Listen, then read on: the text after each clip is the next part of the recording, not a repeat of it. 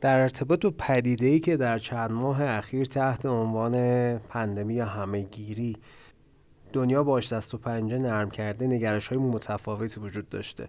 هر کس از دید خودش، حالا ایمنولوژیست‌ها، اپیدمیولوژیست‌ها و اما جالب‌تر از اونها اون قسمتی که به ما معماران ربط پیدا می‌کنه، نگاه معماران نسبت به این پدیده است. در اپیزود 6 از پادکست آرک گپ میزبان جناب مهندس فرامرز پارسی هستم. در این گفتگوی جذاب شما شاهد خواهید بود که ایشون از نگاه متفاوت خودشون به این مسئله پرداختند. مهمترین تأثیر این ماجرا رو بر زندگی روزمره ما، نه از بین رفتن روابط اقتصادی و کاری، نه فروپاشی حکومت‌ها، بلکه کمتر شدن میزان مصرف دیدند که این کمک کرد به بالا بردن کیفیت پایداری محیط زیست. با من همراه باشید در 6 اپیزود پادکست آرک گپ.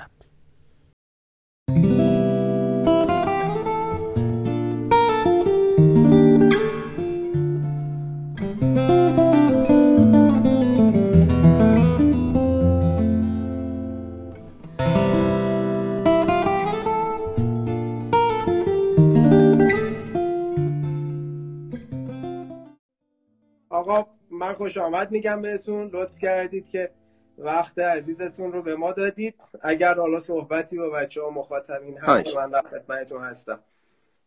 خواهش میکنم نوید جان.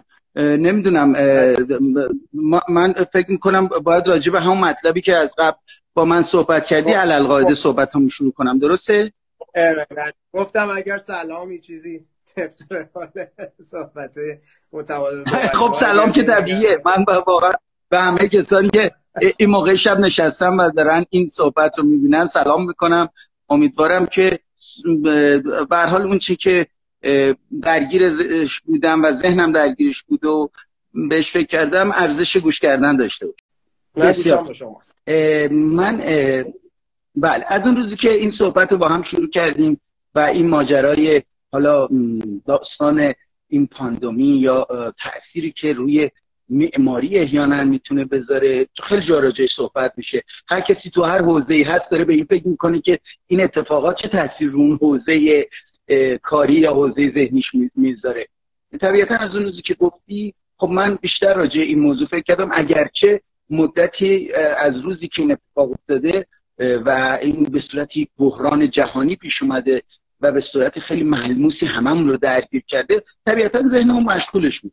ولی اینکه به طور مشخص آیا یک سوال بشه در مورد اینکه معماری چه تأثیری میتونه از این ماجرا بگیره، من خب بهش فکر کردم و سعی کردم اون چیزی که تو این چند وقت برام جالب بود رو در قالب مطلبی آماده بکنم که خدمتتون ارائه بدم. خیلی ساده بگم که فکر نمی‌کنم که قرار بر اینه که حالا به محض اینکه این داستان کرونا یا تخفیف پیدا کنه یا حالا به عنوان مسئله اصلی جامعه حذف بشه، فکر نمی‌کنم قرار باشه اتفاقای عجیب و غریبی به فوریت بیفته.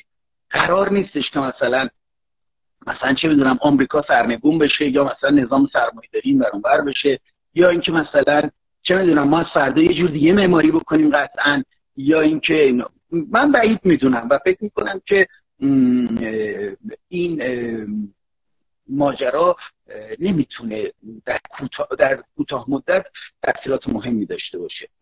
اما تصور میکنم که خیلی ها رو وادار به تأمل کرده و وادار فکر کردن کرده و وادار به این کرده که یه مقداری اون چیزی که بهش باور داشتن، پیش‌فرض‌هاشون و حالا اسمش رو بذاریم پارادایم های ذهنیشون رو یه بار دیگه بهش رجوع بکنن و ببینن که با اون چیزایی که تو ذهنشون بود این بقایه رو چجور میتونن تفسیر بکنن یا وادار به تأملشون کرد.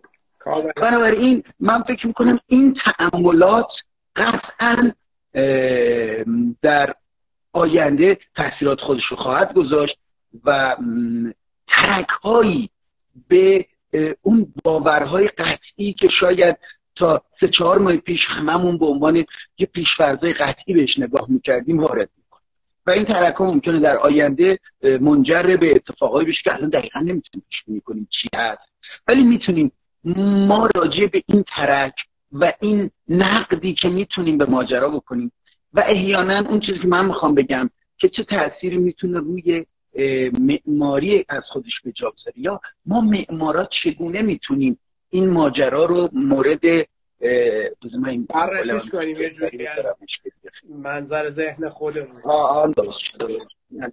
کاملا همونطور که این بله بله من در جایی عرض می‌کردم، گفتم که واقعا معماری پدیده بدیه، نمیشه اینقدر آنی راجبش تصمیم گرفت.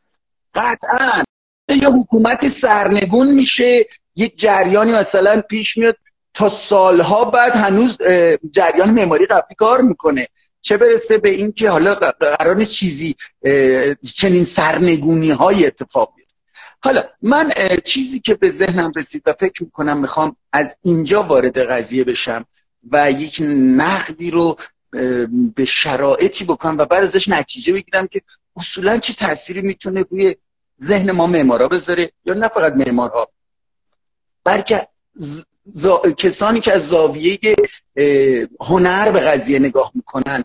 بذاره براجع این مطالبی رو خدمتتون ارائه می‌کنم. اینطور من شروع میکنم مطلب رو که این اتفاقی که افتاده، یعنی این همه‌گیری، ماجرای بحرانی که پیش اومده، به نظر میادش که خیلی بیش از اون چیزی هستش که تعداد کشته ها یا مبتلایان این ماجرا علالقاعده باید به وجود می آورده. چرا این اتفاق افتاده؟ ببینیم مثلا تو کشور ما الان یه چیز حدود 6000 خورده آمار رسمی شد. حالا فرض کنیم یه عده بدبینانه نگاه بکنم بگن نه 2 برابره، نه 12. حالا یا تو دنیا الان مثلا چه می‌دونم نزدیک 3.5 میلیون مبتلا داره، فرض می‌کنیم اگر درست‌تر می‌گفتن 4-5 میلیون. این عدد عددی نیست که دنیا رو اینجور زمینگیر بکنه. ما میتونیم فرض بکنیم که توی تعطیلات نوروزی تو کشور خودمون 15000 تا کشته، پس چرا زمینگیر نمیشیم؟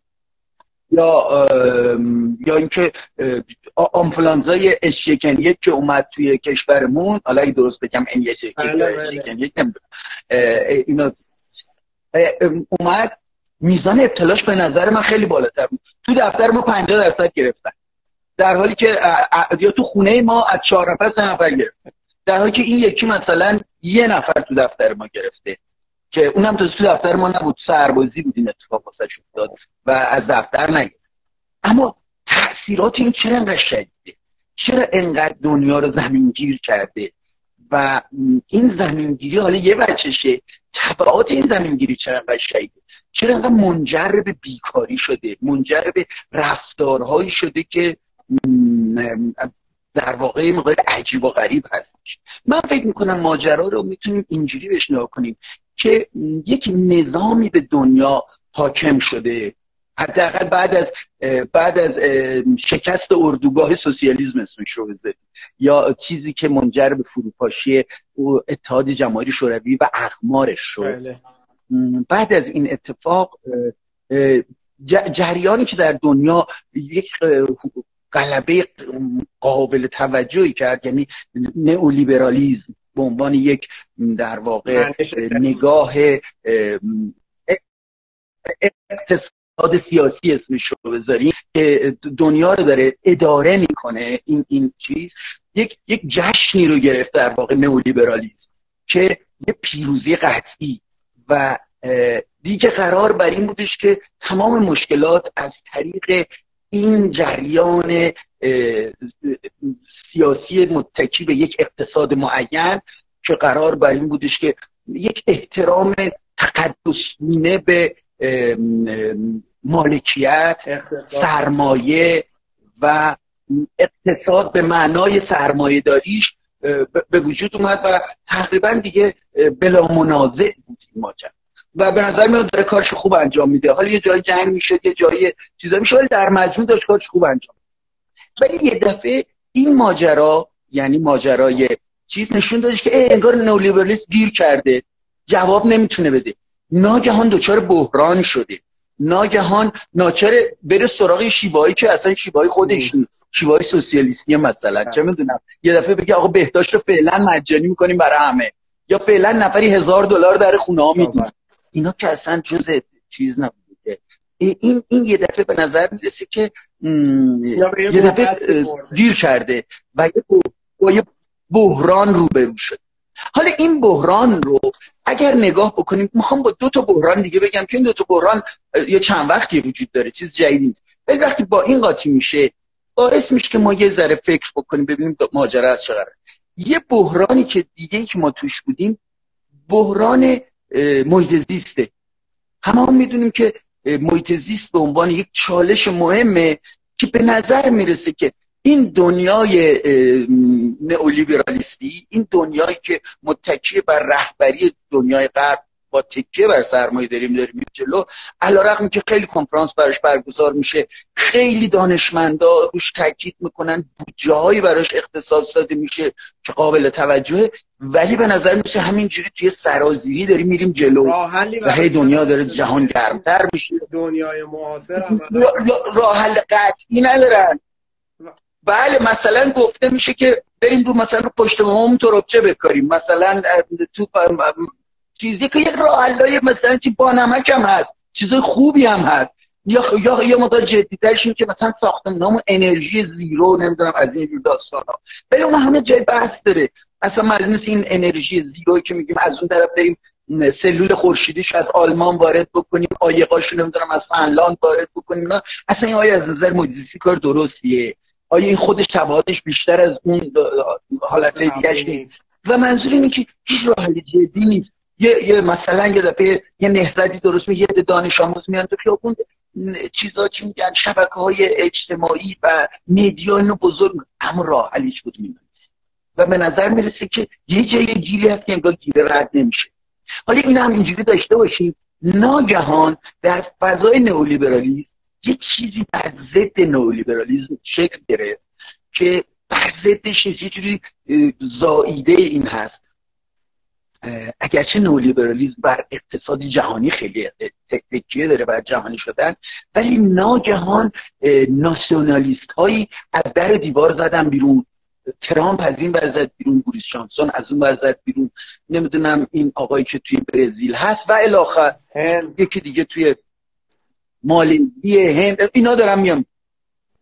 اینا رو حالا وقتی میریزیم رو هم یه دفعه میگیم ببین انگار دنیا اون دارویی که نئولیبرالیسم تجویز میکرد انگار کارآمدش هست و انگار این دارو جواب نمیده.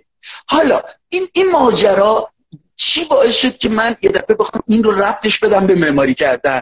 چون علالقاده این تخصص بنده، نه اقتصاد سیاسی دانم، نه سیاست مدارم، نه اقتصاد دانم، اینا که نیستم که، اما تو حوزه‌ای که ما کار میکنیم معماری، مثلا اون علاقه من که معماری رو نه از جهت خلاقیت‌های فردی بلکه از زاویه دید تمدنی بیشتر بهش نگاه میکنم. ما معمارا بالاخره ناچاریم که ببینیم آقا چی شده، بالاخره ما معمارا داریم شهر رو میسازیم و تمدن، مدنیت، همه چی به این وصله. پس به ما یه اجازه کوچیک بدین که تو این حوزه ناخونک کوچیک بزنیم. بنابراین وقتی من وارد این ماجرا و به این ماجرا از این، یعنی این مجوز رو برای خودم صادر کردم که بریم توی حوزه‌ای که علالقاده حوزه تخصصی نیست، یه اظهار نظری کوچیک کنیم، برگردیم تو حوزه. آخه اساساً و اون این هستش که به نظر میادش که نکنم، ولی معماری ذاتش بینارشته‌ایه، نمیشه انقدر محدود به مثلا ریاضی نیست که بگی آقا فقط همین رو بگیر برو جلو. ناخودآگاه وابسته به تمام اون چیزایی که شما اسپوردی، مثل اقتصاد، مثل وضعیت‌های دموگرافیک، جغرافیا، همه توش نقش دارن و در ادامه صحبتتون کاملا گفتم که میشه یه اظهار نظری کرد، هرچند شاید خیلی دقیق نیست. حالا با این مجوزی که من صادر کردم، شما لطف کردین تاییدش کردین، دوباره برمیگردیم سر کرونا. کرونا چی به ما گفت؟ کرونا یه چیزی رو دستکاری کرد به نام مصرف. ناگهان کرونا مصرف رو عوض، الگوی مصرف عوض شد. چرا؟ که اصلا ما فرصت مصرف نداشتیم. تو خونه‌مون نشستیم، نه بنزین مصرف کردیم جایی بریم، نه مهمونی دادیم، نه کادو خریدیم، نه هوس خرید لپتاپ جدید کردیم، نه مصرف نکردیم. ببینید ما تو این چند وقت مصرف نکردیم و الگوی مصرف ناگهان به هم خورد. جالب اینجاست که با مصرف نکردن اقتصاد کله کرده، ولی تمام کسایی که بیکار شدن همون پول تو جیبشون تا 2-3 ماه دیگه نگرشون. البته اضطراب بیکار شدن ناراحتشون میکنه، نگرانشون میکنه، ولی خوب فکر بکنن میبینن هزینه‌هاشون شده 1/3، یعنی با اون آخرین حقوقی که گرفتن 3 ماه دیگه میتونن زندگی کنن، 4 ماه دیگه میتونن زندگی بکنن، به خاطر اینکه مصرف ندارن. هزینه‌ها به اون نسبت اومده پایین. ما مصرفمون، مگر اینکه حالا مثلا اون کسانی که یه جایی رو اجاره کردن برای کسب و کارشون، برای اجاره رو باید بدن، درآمد نره، اونها ماجرای دیگه. فرض بکنید کارمندی یه حقوق گرفتیم، خونه هم الان خودمون داریم، خونه بابامون گرفتیم نشستیم، مصرفی نداریم، هزینه هامون هم میاد پایین. پس به نظر میرسه که این مصرف بیش از اون که معطوف به مصرف کننده باشه، معطوف به سیستم مالی که من کردم و بعد میخوام به معماری ربطش بدم، این هستش که ما به شدت در دنیای زندگی میکنیم که چرخ اقتصادش وقتی میچرخه که مصرف بره بالا. ما آدم باید مصرف بکنیم. ببینید تو کشورهای پیشرفته که جمعیت رشدی نداره، که حتی کشور ما الان رشد جمعیتش خیلی کم شد، ما رشدی نداریم که، اما اقتصاد باید بره جلو. پس راش چیه؟ راش این که من بیشتر مصرف. اقتصاد تو یه اقتصاد شما یه کارخونه داشته باشید که سالی $1,000,000 درآمد داشته باشید و این $1,000,000 بر اساس 100,000 تا مصرف کننده تعریف شده باشه، شما نمیتونی بگیم خوبه من $1,000,000 بستمه سال دیگه هم $1,000,000 در میاری. نه، شما سال دیگه $2,000,000 در میاری ورشکست. یعنی توی این اقتصاد یا باید بری جلو یا از بین بری، چون اگه نری جلو یه عده دیگه میرن جلو و تو رو حذف میکنن. پس یه رقابت سنگینه برای اینکه دائم تولیدتو توسعه بدی. این تولید و توسعه دادن چجوری امکان پذیره؟ با مصرف. و در واقع داستان اصلی مصرف هستش. و من یادم سالها قبل یه کلاسی رو میرفتم، جوانتر بودیم، این کلاسه مدیریت یه دفعه شرکت کرده بودم، این کسی که درس میداد میگفتش که اصلا یه سیستم اقتصادی درست نیاز برطرف نمیکنه، نیاز جدید تولید میکنه. در واقع اقتصاد دنیا نیازهای ما رو برطرف نمیکنه، داره یه نیاز برامون درست میکنه. داشتم میگفتم که نیاز تولید میکنه این اقتصاد، این اقتصادی که الان دنیا رو داره میچرخونه بر اساس فقط برطرف کردن نیازها نیستش، نیاز رو درست میکنه. و وقتی نیاز رو درست میکنه، اگر حتی اگه نیاز کاذب باشه، چنان ما درگیرش میشیم که هیچ فرقی با نیازهای ضروریمون پیدا نمیکنه. امروز بخش مهمی از اعمالی که ما با فضای مجازی انجام میدیم، با موبایلمون انجام میدیم، تا 5 سال پیش انجام نمیدادیم، تا 10 سال پیش انجام نمیدادیم. این نیاز ما نبود، اما نیاز الان درست شده. اما الان میتونیم بذاریمش کنار، امکان نداره دیگه، ما نمیتونیم موبایل بذاریم کنار.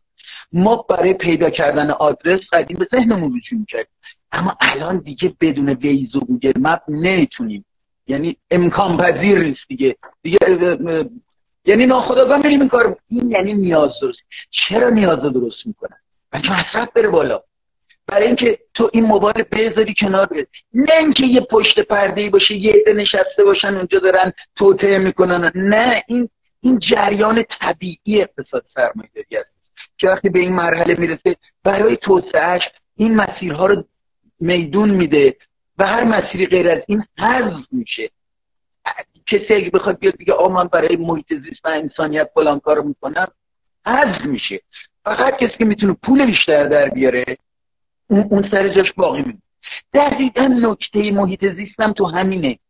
نکته محیط زیست این نیستش که ما پشت بوممون رو چمن بکنیم یا مثلا توی کوچه ها یه دونه باغچه درست کنیم که توش هویج بکاریم یا مثلا از این کارهایی که همش خوبه ولی اینکه راه حل نیستش.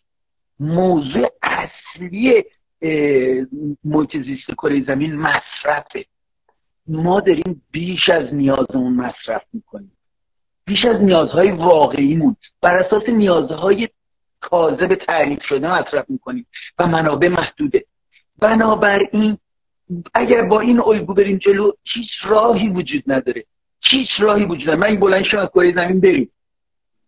حتی یه عده میگن که اگر ما بتونیم یه راکتور درست کنیم که بر اساس جوش هسته‌ای باشه و ما از هیدروژن بتونیم انرژی بگیریم، یعنی توی فرایند جوش هسته‌ای.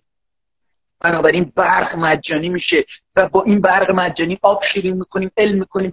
نه اینا راش نیست.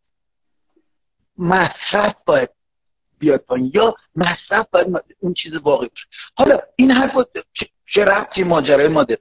اولا من اینو میخوام حالا بکشونمش بیارمش بگم وقتی من چرا اصلا داستان نئولیبرالیسم، نئولیبرالیسم یه شاخه در واقع لیبرالیسم، حالا نئولیبرالیسم یه اصطلاحی هستش که شاید بعد از فروپاشی اتحاد جماهیر شوروی این خیلی مطرح شد براته، حتی قبلش هم این اصطلاح به کار میرفت، ولی الان علم بسر دنیای مدرن، دنیایی که ما وارد این دنیای مدرن شدیم، از در واقع دو بخش اساسی تشکیل شده.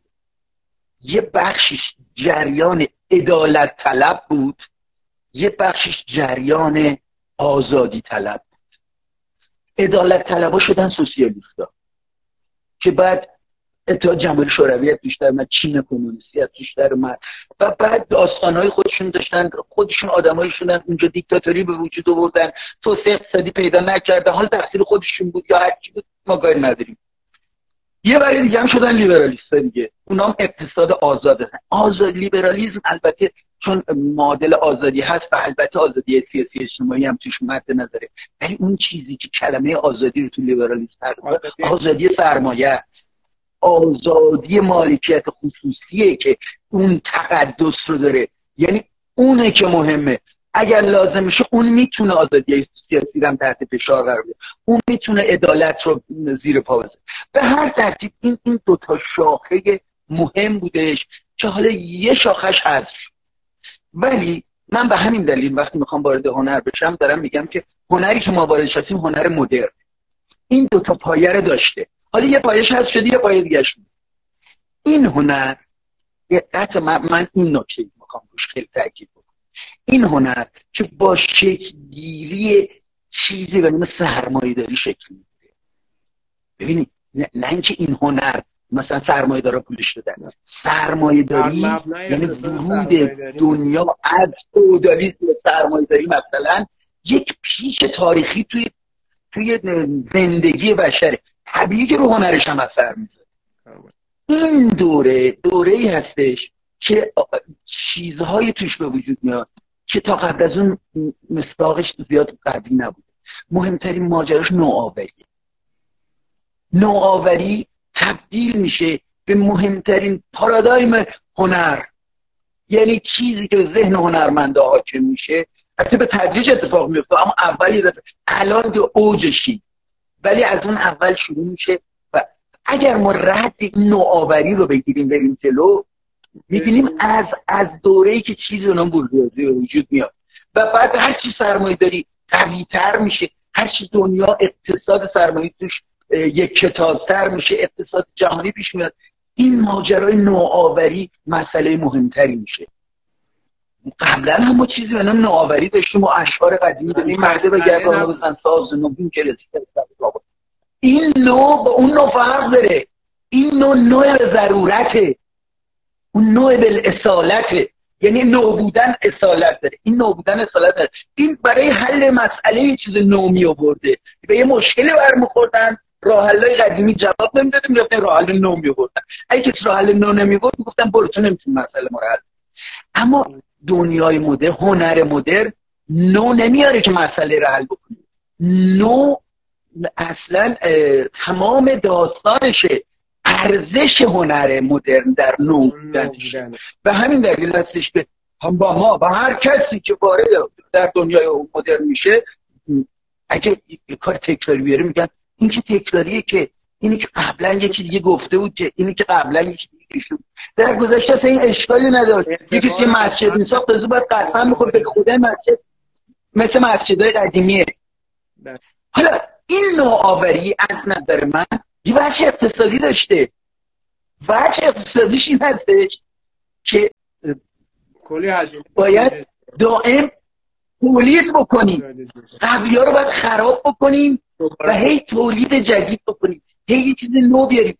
چرا از دوره مدرن هستش که سبک‌ها به این صورت به وجود میاد که دوره قبل خودش رو نقد نمی‌کنه بلکه نفی می‌کنه. یعنی مثلا مدرنیستان نئوکلاسیکا رو فحش میدن، میگن شما هیچ جایتون نیست.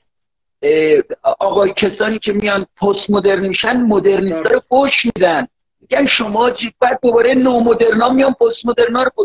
چرا؟ برای اینکه تو هر دورون قبلی رو میذارن کنار. وقتی بذاری کنار میتونی یه چیزی تولید بکنی. باز دارم تاکید میکنم، فکر نکنین یه عده مافیان پشت نشستن دارن تسلیم میدن. نه، این جریان بدیهی سر میزنه.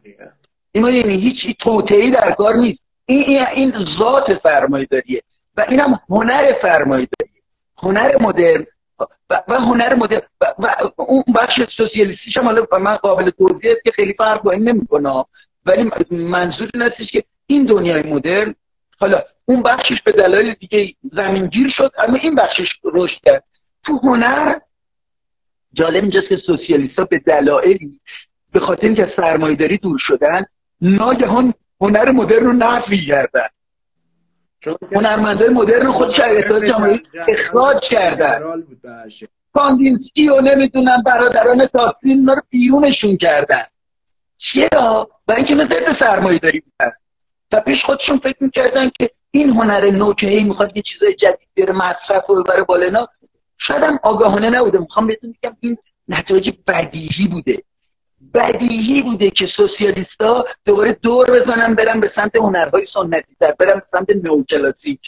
الان ما میگیم چقدر خر بودن اونا که بهترین هنرمندان مدرن اروپا توی روسیه شکل گرفتن و اینا هنرمندای مدرن خودشونو بیرون کردن، رفتن سراغ یه هنر عقب افتاده.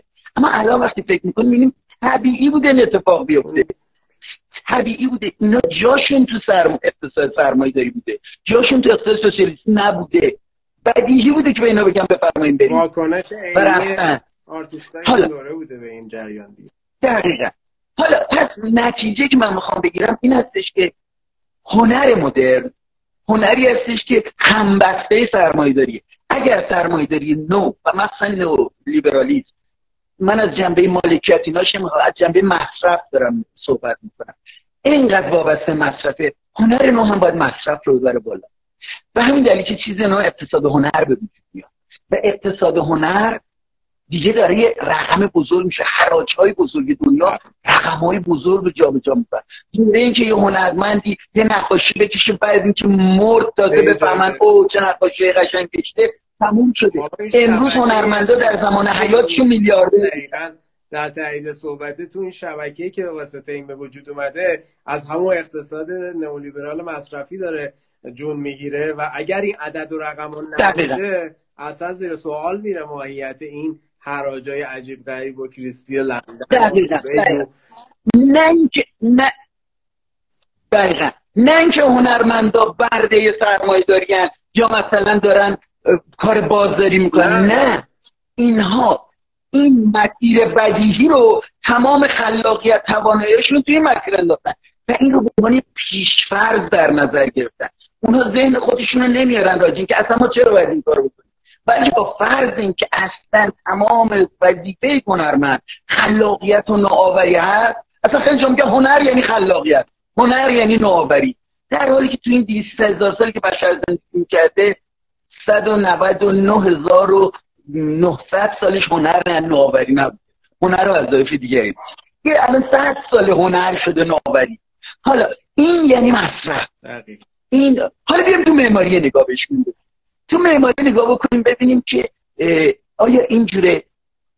ببینید توی معماری چرا شهرهای تاریخی ما توی این 100 سال گذشته انقدر مورد هجوم تخریب قرار گرفتن، در حالی که شهرهای قدیمیمون در طی 600 سال 700 سال که شهر تاریخیش میگذشت مگه توی جنگ تخریب میشد؟ وگرنه کسی مرض نداشت بزن چیزی رو خراب بکنه، که چیزی هم میخواستن بسازن جیکنارش میساختن، الحاق میکردن.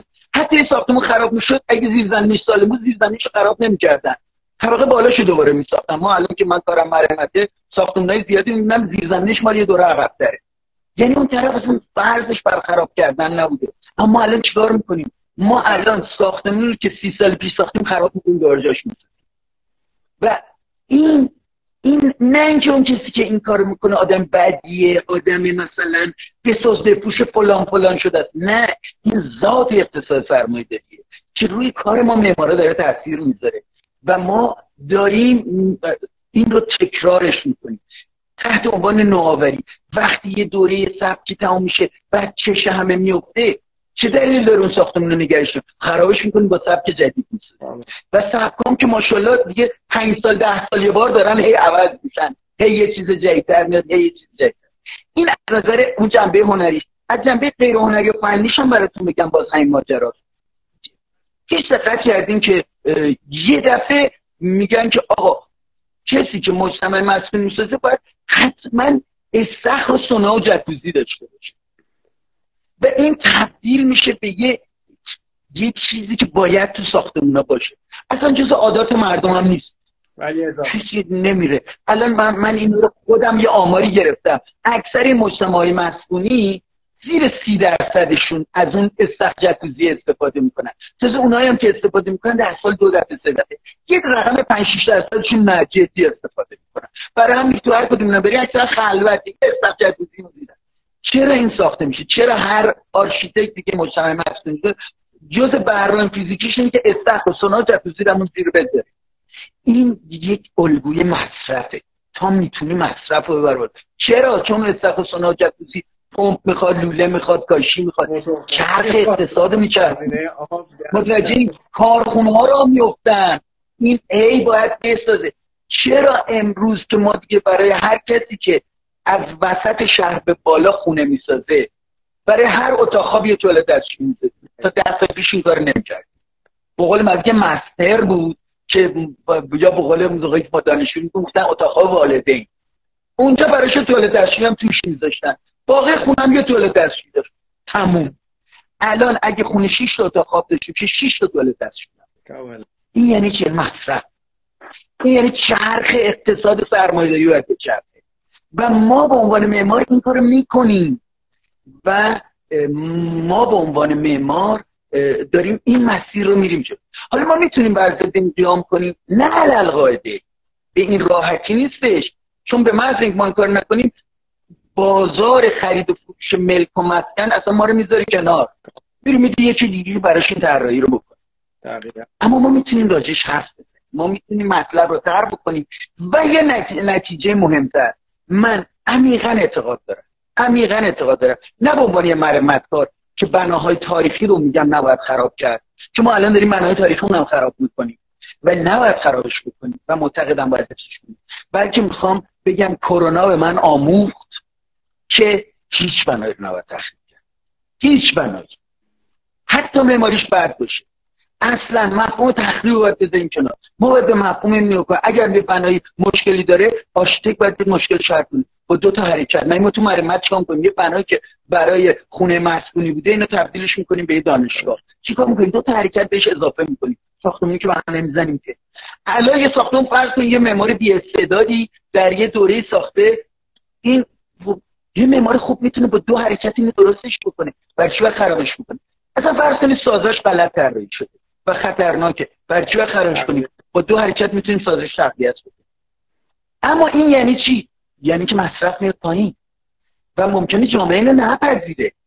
جامعه چجوری نمیپذیره؟ نمیاد دیگه او تو مثلا چرا این حرفا رو میزنی، من مصرف اومده پایین، اینجوری که نیستش که. پیشفردهای جامعه روشنفکر هنری ما جایزه میده به اون کسی که کاری غیر از این میکنه. ما یه عالم مسابقات داریم که جایزه میده به کسی که یه کاری میکنه که تا الان نشده، یه کاری میکنه که اگه از این به بعد بشه یه بازار جدید پیش میاد. متوجهی؟ بنابراین من اینجوری سعی کردم اون ماجرا رو بدوزم به این ماجرا که ما داستان کرونا ما رو به اینجا میرسونه. ما تجدید نظر بکنیم در مفهوم مصرف. ما اگه معجزه‌مون میخوایم حفظ بکنیم باید مصرفمون بیاد، حتی مصرف خوراکی. ما زیاد میخوایم، من الان 20 کیلو اضافه وزن دارم، یعنی من یه آدم ضد محیط زیستی‌ام. من تابع الگوهایی که به زور به چیز کردن غذا خوردم، هی بهم فلان کوکاکولا خوردیم، نمیدونم فست فود خوردیم، تو رستورانا رفتیم، رستورانا برای رقابت با هم یه غذای بیشتری جلومون گذاشتن، کباب رو گنده‌تر گرفتن. غذا رو چربتر کردن و ما خوردیم. ما داریم به محیطمون لطمه میزنیم. الان چاقی مسئله مهم دنیاست. الان بخش مهمی از این چیزی که به عنوان مصرف مواد غذایی داریم انجام میدیم، داریم به کره زمین فشار میاریم. ما بدونیم که الگوی مصرف عوض کنیم که نمیتونیم به محیط زیست رو کمک کنیم. فقط این نیست که الان فکر می‌کنید این ماجرای حیوانات خانگی. من خودم حیونا رو خیلی دوست دارم. همین میدونم من آدم طبیعت‌گردیم، حیونا خیلی تو طبیعت دوست دارم. ولی حیوان خانگی چرا انقدر الان باب شده؟ میدونی الان غذای این حیوانات خانگی یعنی چه بازار مصرف عظیمی. پزشکایی که این دامپزشکایی که اینا رو چیز میدن، پت شاپ، نمیدونم فلان، این واسهش بیزینس عظیم شده. آیا این بیزینس عظیم ضرورت زندگی بود؟ اما این داره به کجا فشار میاره؟ این داره به محیط زیست کره زمین فشار میاره. ما وظیفمون چیه؟ ما یه وظیفه بیشتر نداریم، بقای نسل بشر. من میگم این مسیر به بقای نسل بشر لطمه میزنه. ما باید دوباره برگردیم، تجدید نظر بکنیم راجع به الگوهای زیستی. من علت این که انقدر اصرار دارم که مرمت بکنیم، نه فقط برای اینکه زیبایی شناسی تاریخی از در من باید بمونه بخشی از فرهنگ، تجربه زیستی بشری که اهمیت داره، رابطه‌ای که با مصرف داشته، رابطه‌ای که با انرژی داشته، اینا همه بخش از فرهنگه. الان ما اینا رو بردیم بخش از علم قرار دادیم، در حالی که در گذشته علم هم بخش از فرهنگ بود. و اینی که ما چه شکلی غذا بخوریم، چه شکلی لباس بپوشیم، چه شکلی تغییر رو به زندگیمون حاکم بکنیم، این چه شکل، این در واقع یک تجربه زیستی بوده. ما امروز مرمت میکنیم برای اینکه اون تجربه زیستیه برای بقای نسل بشر لازم. چیزی که 200-300 هزار سال حداقل هموساپینس 200-300 هزار سال زندگی کرده، حالا اگه همه‌های دیگری که از 2 میلیون سال قبل هست حساب نکنیم، این تجربه رو ما باید برای بقای بشر به کار بگیریم. و این کرونا به ما این رو در واقع باید ما رو وادار به تأمل بکنه که راجع به مصرف دوباره فکر کنیم و ما با معمارها باید یه بار دیگه خودمون رو از مسیر این تشویق‌های جامعه روشنفکری معماری که بهمون جایزه میده، ما رو میکشونه به کارهایی که فقط تایید بخریم برای خودمون، بکشیم کنار و به این فکر بکنیم که ما وظیفمون این هستش، ما به عنوان معمارا وظیفمون این هستش که در واقع الگوی مناسبتری رو در ساخت و ساز به کار بریم تا بتونیم با حداقل مصرف، با حداکثر تکیه فرهنگ گذشته و با حداکثر درس گرفتن از تجربه زیستی بتونیم بقای آینده بشر رو در واقع تضمین بکنیم. و ما وقتی تغییر بدیم که نیازی وجود داره، تغییر نوآوری به خودی خود اصالت نداره. فقط وقتی که به مشکلی برمیخوریم باید خلاقیت بکنیم. صبح که چشمون رو باز میکنیم نباید خلاقیت بکنیم. صبح که چشمون باز میکنیم باید مشکلات رو حل بکنیم. حالا اگر در برای حل این مشکلات راه حل‌های قبلی پاسخگو نیستن، اون وقت میریم راه حل جدید پیدا می‌کنیم. اما تا وقتی راه حل‌های قدیم پاسخگو هستن باید این کارو بکنیم. این درسی که از تکامل میگیریم. ببینید الان ما موجوداتی داریم تو کره زمین که 800 میلیون سال پیش شکل گرفتن. اگر کارآمدیشون رو حفظ کردن هنوزم هستن. کوسه که الان توی دریاها داره زندگی میکنه اصلا مال 200 میلیون سال پیشه، اما هنوزم هست. اما همین موجودات یه جاهایی نتونستن و بعد انتخاب طبیعی باعث تکاملشون شد. در نهایت ما شدیم آدم‌ها از پیش در اومدیم. پس اونجا کی تکامل به وجود میاد؟ وقتی که شرایط دیگه اجازه بقا به الگوی قبلی نده. متوجه؟ نه اینکه تکامل از روی بلحوثی انجام نشده، از روی اینکه فقط دنیا نمیتونه خلاقیت چی به رخ کسی بکشه، فقط نیاز. من توصیه‌ام به معماران هست به خلاقیت، به نوآوری، از زاویه حل مسئله واقعی و برطرف کردن یک نیاز واقعی نگاه کنیم. من میدونم الان خیلی ممنون چیز میکنم که یعنی چی اصلا، چون خودش آدم خنگ بی خلاقیتی هست داره به خلاقیت حمله میکنه. نه، من میخوام بگم که ما در مورد همونجوری که در مورد الگوی سرمایه‌داری مصرف تجدید نظر میکنیم، یه بار باید در مورد مفهوم نوآوری و خلاقیت تجزیه نظر بکنید و جای درسته که پیدا کنید. ما اسیر بازار سرمایه نباشیم. خیلی جالبت بگم فرمان جان، این چند جمله آخرت رو من میخواستم تو ادامه صحبتمون یه چیزی رو مطرح کنم تحت عنوان نسبت معمار و مسئولیت اجتماعی، که این معمار واقعا مسئولیت اجتماعیش چیه.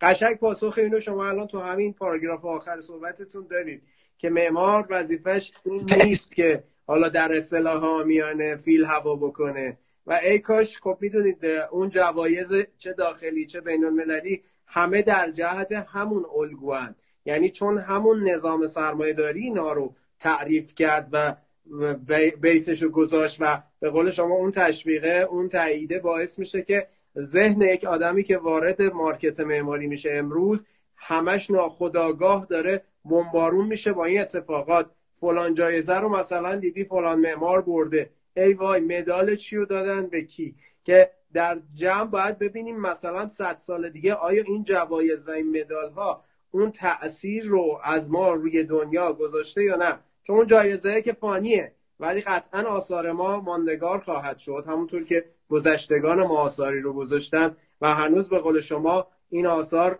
جواب میده تو شرایط امروز، شاید با یه سری تغییرات جزئی. و چرا قشنگ این بحث رو شما به این مسیر بردی که آقا الگوی مصرف زندگی معاصر ما باعث شد که اصلا شاید تکنیکای کار طراحی معماری، تکنیکای زیستن انقدر بره بر مبنای مصرف و این جامعه لیبرال. ما 10 دقیقه هنوز وقت داریم تو تایممون و من فکر کنم یه بخشی این رو میخواستی شما به یه نتیجه برسونی. امیدوارم تو حرف نزده باشم با این، چون این بحث مسئولیت اجتماعی نه درسته. من منتظرم اگه سوالی اگر کسی داره انجام بده، وگرنه من مطلبی که میخواستم بگم رو گفتم. این اون چیز، اون تعاملی بود که من تو این چند وقت سعی کردم انجام بدم و البته این نیستی که فقط تو این چند وقت بهش فکر کردم شدم.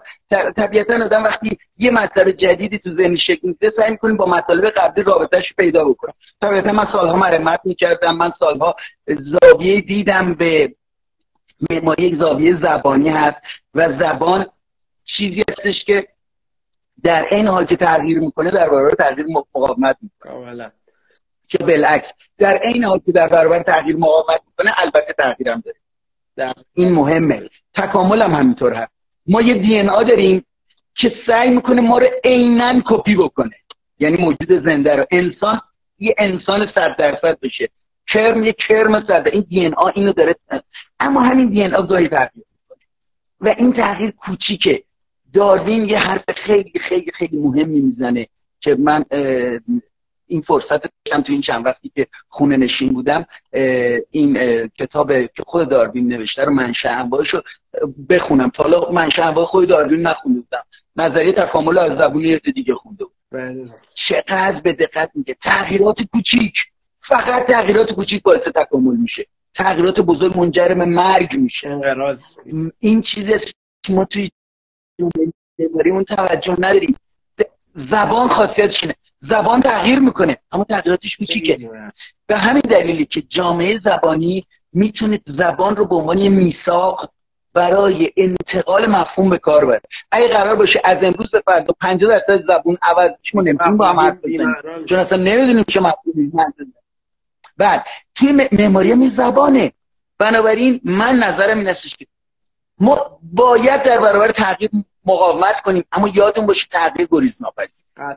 تغییر باید انجام بشه به ضرورت، باید بطئی، کم، کوچیک و به دقت باشه و به محیط، که این محیط میتونه خودمون باشیم، سایر انسان‌ها باشن، طبیعت باشه و هر چیز خارج از اون پدیده فرصت انتخاب بدیم.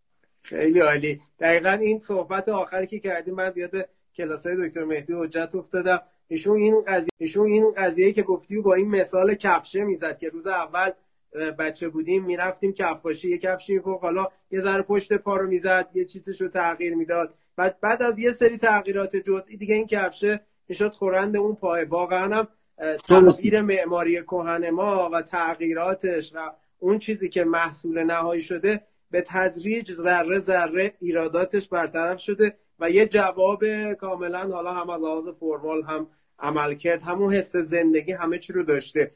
چقدر بعدی که ما معماری امروزمون این اتصال رو با اون بستر تاریخی هم کم از دست داده. فرمت جان قبول داری این قسمت ماجرا رو؟ دقیقاً من فکر میکنم اصلا اون باگ زیست محیطی که داریم صحبتشو میکنیم از همینجا شروع میشه. ما تجربه ما انسان بخش از طبیعته و توی 197,000 سال با این طبیعت خوب کنار اومده و حاصل زندگیش خسارات مهمی نبوده. یادم یه خسارات میزده ولی خسارات مهمی نزده و حتی یه بخش از اکوسیستم ها وابسته وجود انسان شدن. یه موجود الان اگه ما شهرها متوقف شد ممکنه یه سری گونه‌های جانوری از بین برن چون ها به ما وابسته شدن. همین مدت بس انسان به هر حال انسان داره چیز بوده، چی میگن، بخش از طبیعت بوده و داشته با این طبیعت میرفته جلو. اینی که ما فکر بکنیم که اون چه که در گذشته بوده نشونه جهل، عقب افتادگی، خرافه یا اینها بوده همه و ناگهان همه چیز رو از یه دریچه جدیدی میتونیم بیاریم و هر چه تغییرات عمیق‌تر و گنده‌تر باشه ما به سعادت و خوشبختی نزدیک‌تر هستیم. من فقط یه جواب دارم، ریسک این حرفا خیلی بالاست و بقای بشر موضوعی نیست که ریسک پذیر باشه. ممکنه از بین بریم. یه حرف قشنگی الان شما زدی، هم چند وقت پیش داشتم راجعش می‌خوندم، اینکه ما انسان امروز یه توهمی داره که ما محور جهانیم، یعنی جهان برای ما تعریف شده و ما این وسطیم و اگر ما در صورتی که همین شرط این چند وقت اثبات کرد که آقا بود و نبود ما خیلی توفیری به حال اون بیرون نداره، اون داره مسیرش رو طی میکنه. الان میره تو خیابون همه گیاها شکوفه زدن، اصلا خیلی درخت‌ها سبز شدن. ما هم 2 ماه بوده مجبور شدیم تو قرنطینه زندگی رو سپری کنیم، لذت این فصل رو از دست دادیم، ولی ما محور صحبت اصلا فرض بکنیم که ما انسان در واقع یه دسته گلی به آب بده که خودش و 99% حیات کره زمین رو از بین ببره. اگر 1% هم مونده باشه 100 میلیون سال دیگه ما دوباره یه کره زمین داریم که توش پر از گوناگونیه. پس حیات کار خودش رو میکنه. این بدبختی ماست که در واقع دچار این مشکل میشه. و اگر ما داریم از معجزه صحبت میکنیم به عنوان بستری برای بقای خودمون، به نظر من انسانی ترین کار این هست که به آینده انسانیت فکر بکنیم و به بقای بشر در کلیتش. قطعا همینطوره و یه حرف جالبی که حالا در تکمیل صحبت شما زدم چون وقتمون دیگه تمومه، این که واقعا این شرایطی که این چند وقت ایجاد شد یه تلنگر به ما که آیا این الگویی که این حداقل 2-3 دهه اخیر باش جلو رفتیم چقدر مناسب بوده یا نبوده. ما معمارا هر روز به قول شما هر 5 سال یه سبک جدید میاد، هر روز یه متریال و یه تکنیک جدید میاد که هممون الزام داریم تو پروژه هامون به یه نحوی اینها رو ورود بدیم. و خب این مثلا یه متریالی که داره نمیدونم تو فلان جای ایتالیا تولید میشه این چقدر معنی میده بیاد توی نیاورون مثلا توی ساختمون. یعنی تمام اون مفاهیم کلا در تضاد قرار میگیره. نه خواهش می‌کنم. در شب من دیگه مطلبی برای تمام کردن ندارم، فقط ممنون از کسایی که احیانا نشستن این صحبت گوش کردن و پرحرفی‌های منو گوش کردن. من باز به عنوان یه معمار میگم که یکی از مهمترین چیزهایی که ما در آینده باید بهش فکر بکنیم اینه که ما نباید بسازیم، باید اونی که داریم حفظ بکنیم. دقیقاً. تخریب بدترین کاری که یک معمار میتونه بکنه. تخریب آخرین راه حله. ما باید تو دانشگاهامون الحاق، اصلا یه درس الحاق داشته باشیم. یه بنا هست، یه نیاز جدید، تو فقط یه چیزی به این اضافه بکن. ما اینو نداریم. ما همش یه زمین بکر بچه‌ها یاد میدیم. حالا یه درس مرمت هم داریم. نه، طراح باید بتونه در واقع هیچی رو از بین نبره. اون چیزی که هست رو حفظ بکنه و اگر نیازی هست بسیار هوشمندانه و خلاقیت اینجا معنی داره چیزی به اون اضافه کنه. ما معماری ما باید به نظر من چه تو شهرهامون چه تو بناهامون باید ما به این جهت بریم. آینده ما تو این نیست که من تو این فیلم‌های تخیلی برجای بلند، ساختمونایی که هیچ ربطی به ساختمونای الانم نره. این یعنی اینکه همه این چیزایی که داریم رو تخریب بکنیم، اونا رو بسازیم. اما فکر می‌کنم آینده بشر اون نیست. آینده بشر اینه که همین چیزایی که داریم حفظ کنیم و با جزئی تغییراتی برای زندگی آیندهمون مهیاش کنیم. آقا عالی، من که واقعا فقط یاد گرفتم، تو این یک ساعت لذت بردم، کیف کردم. امیدوارم محبت داری به من نویس. همراه بودن همین بوده. آقا دمتون گرم، مرسی که اومدید. حتما در خدمت. خیلی عالی بود. مخلصیم. خداحافظ. این نگاه لطیف به معماری رو ما یکم بتونیم تکثیرش کنیم تو اتمسفر معماری معاصرمون. یعنی بقیه هم همینقدر، بقیه دوستان متخصص به این ماجرا یکم از این دریچه متفاوت نگاه بکنن. همیشه به قول شما به دنبال فقط پاک کردن صورت مسئله نباشیم. یه موقعی بریم راه حل‌ها رو از تو دل اون چیزی که هست از خود سوال بکشیم بیرون. آقا مرسی، ممنون، خیلی خوشحال شدم. قربونت، مخلصیم، سلامت باشید. تنتونم به ناز طبیبان نیازمند نباد. شب عالی بخیر. قربونت، مرسی. خداحافظ. خداحافظ همه دوستان.